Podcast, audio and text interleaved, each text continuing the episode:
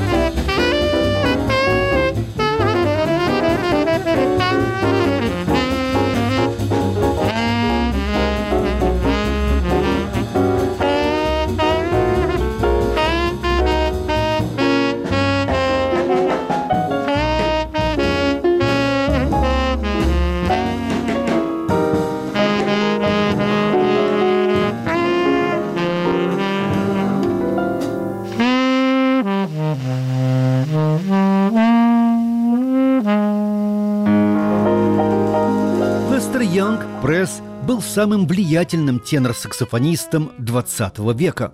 Если Колман Хокинс повсеместно признан пионером тенор-сакса, который популяризировал и вывел тенор на авансцену, пресс открыл совершенно новые возможности игры на этом инструменте. В то же самое время Янг был настоящим героем музыкальной культуры для многих фанов и коллег-профессионалов, частично из-за уникального оригинального стиля игры, но в не меньшей степени потому, что он был настоящим бунтарем или, если угодно, крайним индивидуалистом. Его отказ следовать диктату мнения любителей популярной музыки, его противостояние военной машине после призыва в армию, он был отдан под военно-полевой суд в начале 1945 года, только укрепили его статус среди джаз-фанов в эпоху патриотизма и соглашательства. Это цитата из биографии Лестера Янга пера Дагласа Хенри Даниэлса.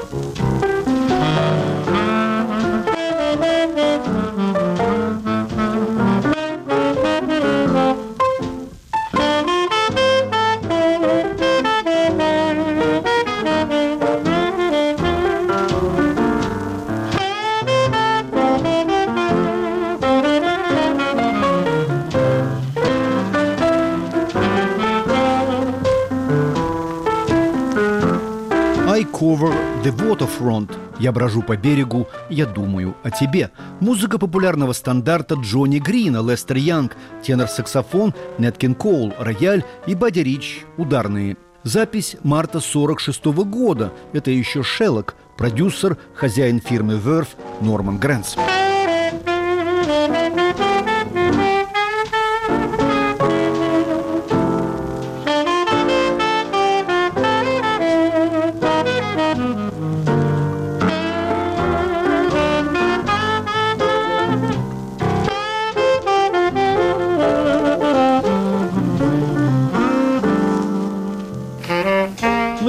Уиллис Янг родился 27 августа 1909 года в Вудвилле, штат Миссисипи, но рос он в Новом Орлеане. Это первый весьма значительный факт его биографии. Второй, его отец, Уиллис Хэнди Янг, был, по воспоминаниям Бака Клейтона, учителем музыки и пения, играл абсолютно на всех инструментах и руководил джаз-оркестром. Так что не мудрено, что Лестер в юные годы начал играть на трубе, затем на саксофоне, затем на скрипке. Но больше всего он любил барабаны – Мачеха Лестера Сара играла на баритон-саксофоне, отец весьма часто на трубе, сам будущий пресс на теноре. Это был семейный оркестр, зазнайки, причем это был скорее оркестр министрель-шоу, а не раннего блюза, дикси или ректайма, то есть спектакль, а не танцы. Вы слушаете еженедельное свингующее «Время джаза», историю американского джаза и ее героев – вы можете слушать нас через спутники Hotbird и Asia 7 а также в прямой ретрансляции или в подкасте с нашего сайта www.svoboda.org. У микрофона в лютеции ваш ДС.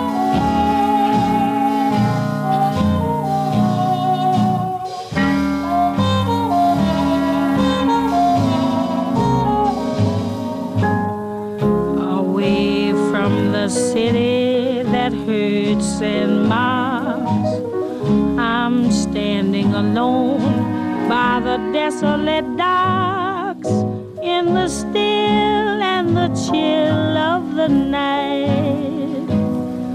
I see the horizon, the great unknown. My heart has an ache, it's as heavy as stone. Will the dawn coming on? make it light.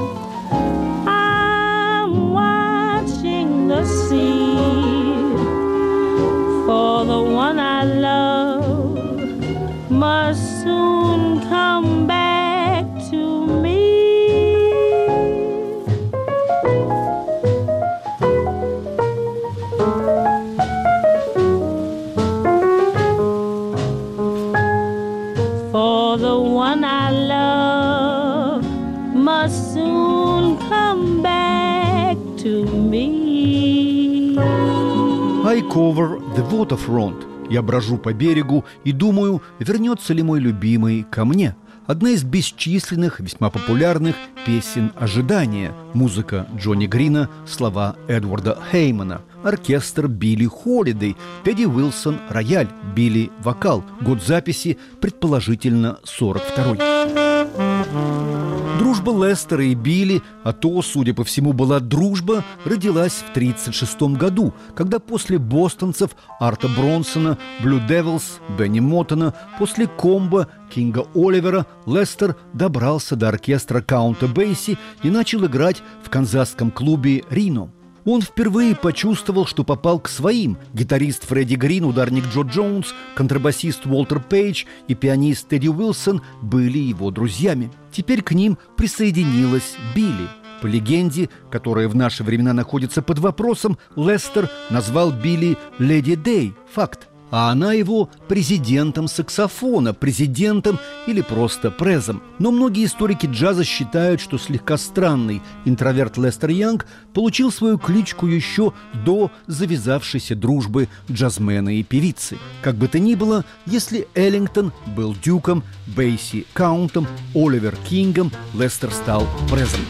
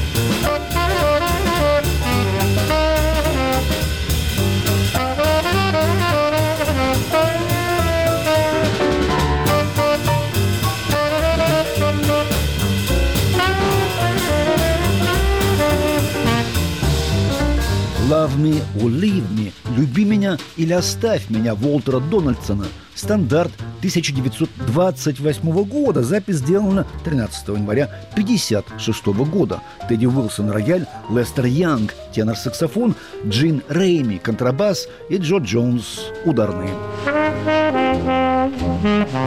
Mm-hmm.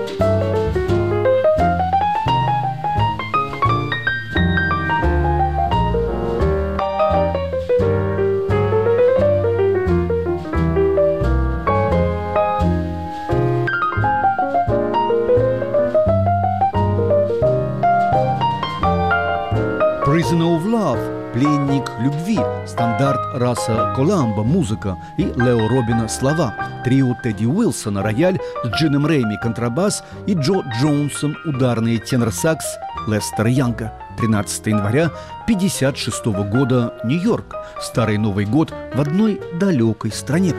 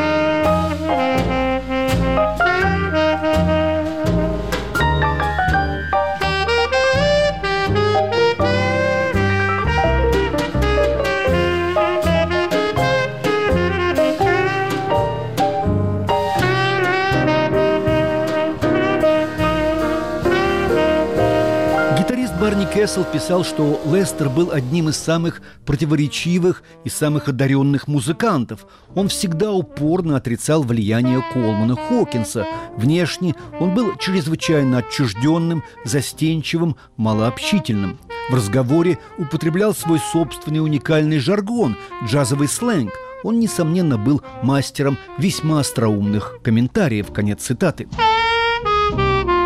Большинство авторов писали о том, что Лестер Янг был человеком уклончивым, ускользающим, а в поздние годы весьма подозрительным. Некоторые коллеги-джазмены думали, что он просто-напросто инопланетянин.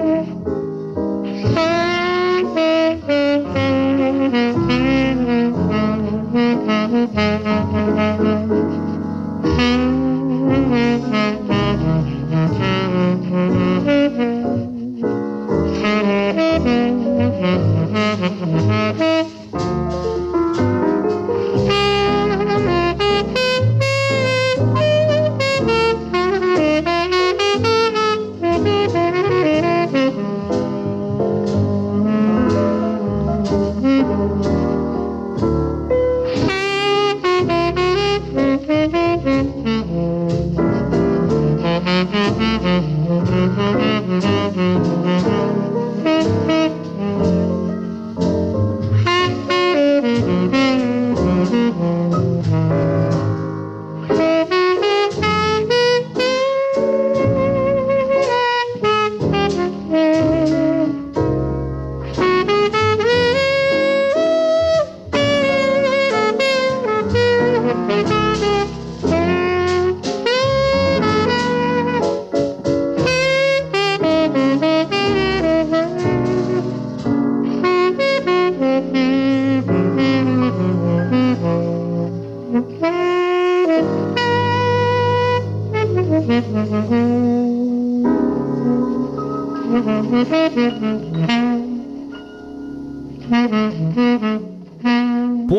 Дотс and Moonbeams, узор в горошек и лунные лучи Джимми Ван Хьюссона, сам великий соперник Коулмана Хокинса Лестер Янг, тенор-саксофон и лидер квартета Хэнк Джонс, рояль, Рэй Браун, контрабас и Бадди Рич. Ударная запись была сделана в Нью-Йорке 17 сентября 1949 года.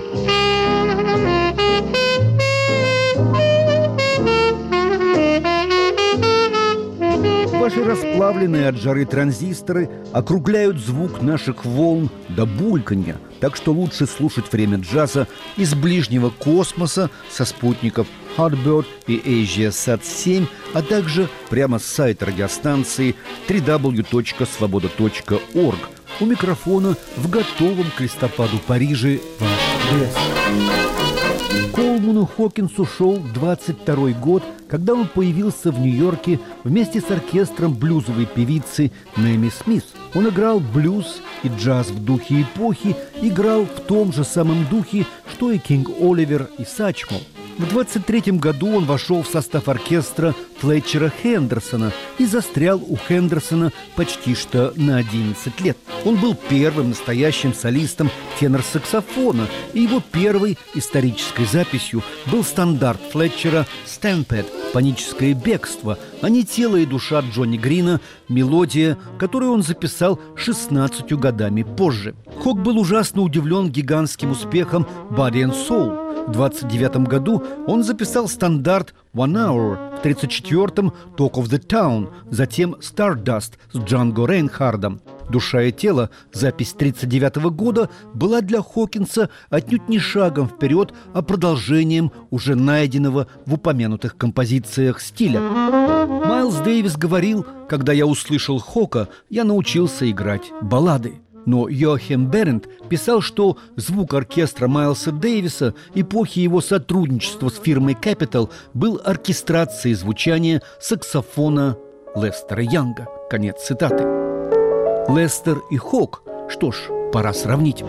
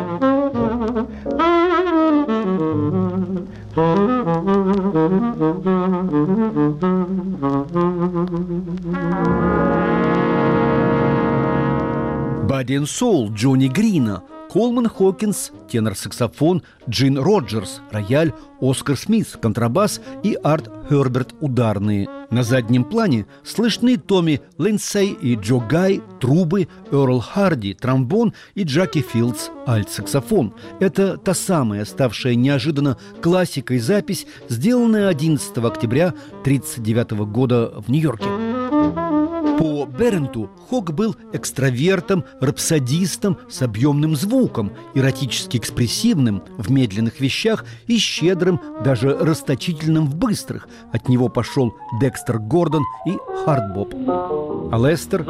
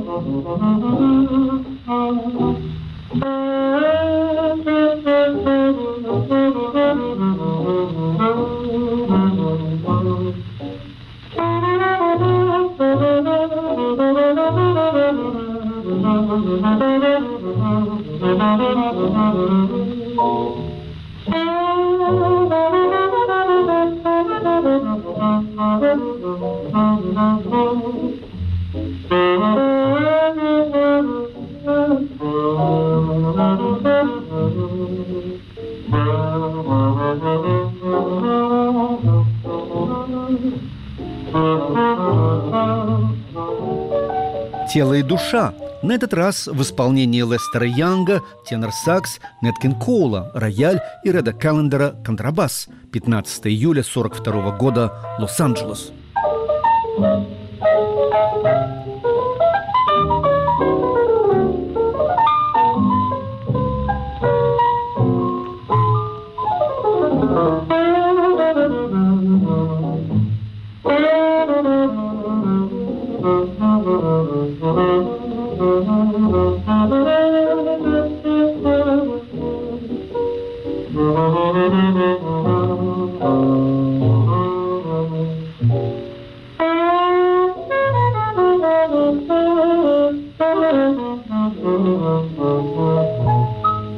заканчивает все тот же Йохим Берент.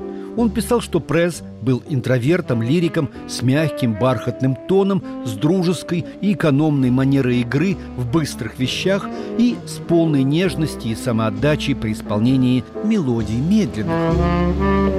Хок, по мнению Берента, Рубинс джаза, Пресс Сезанн. Оба они подготовили рождение современного джаза Хок, хардбопа, Лестер, бибопа и кул.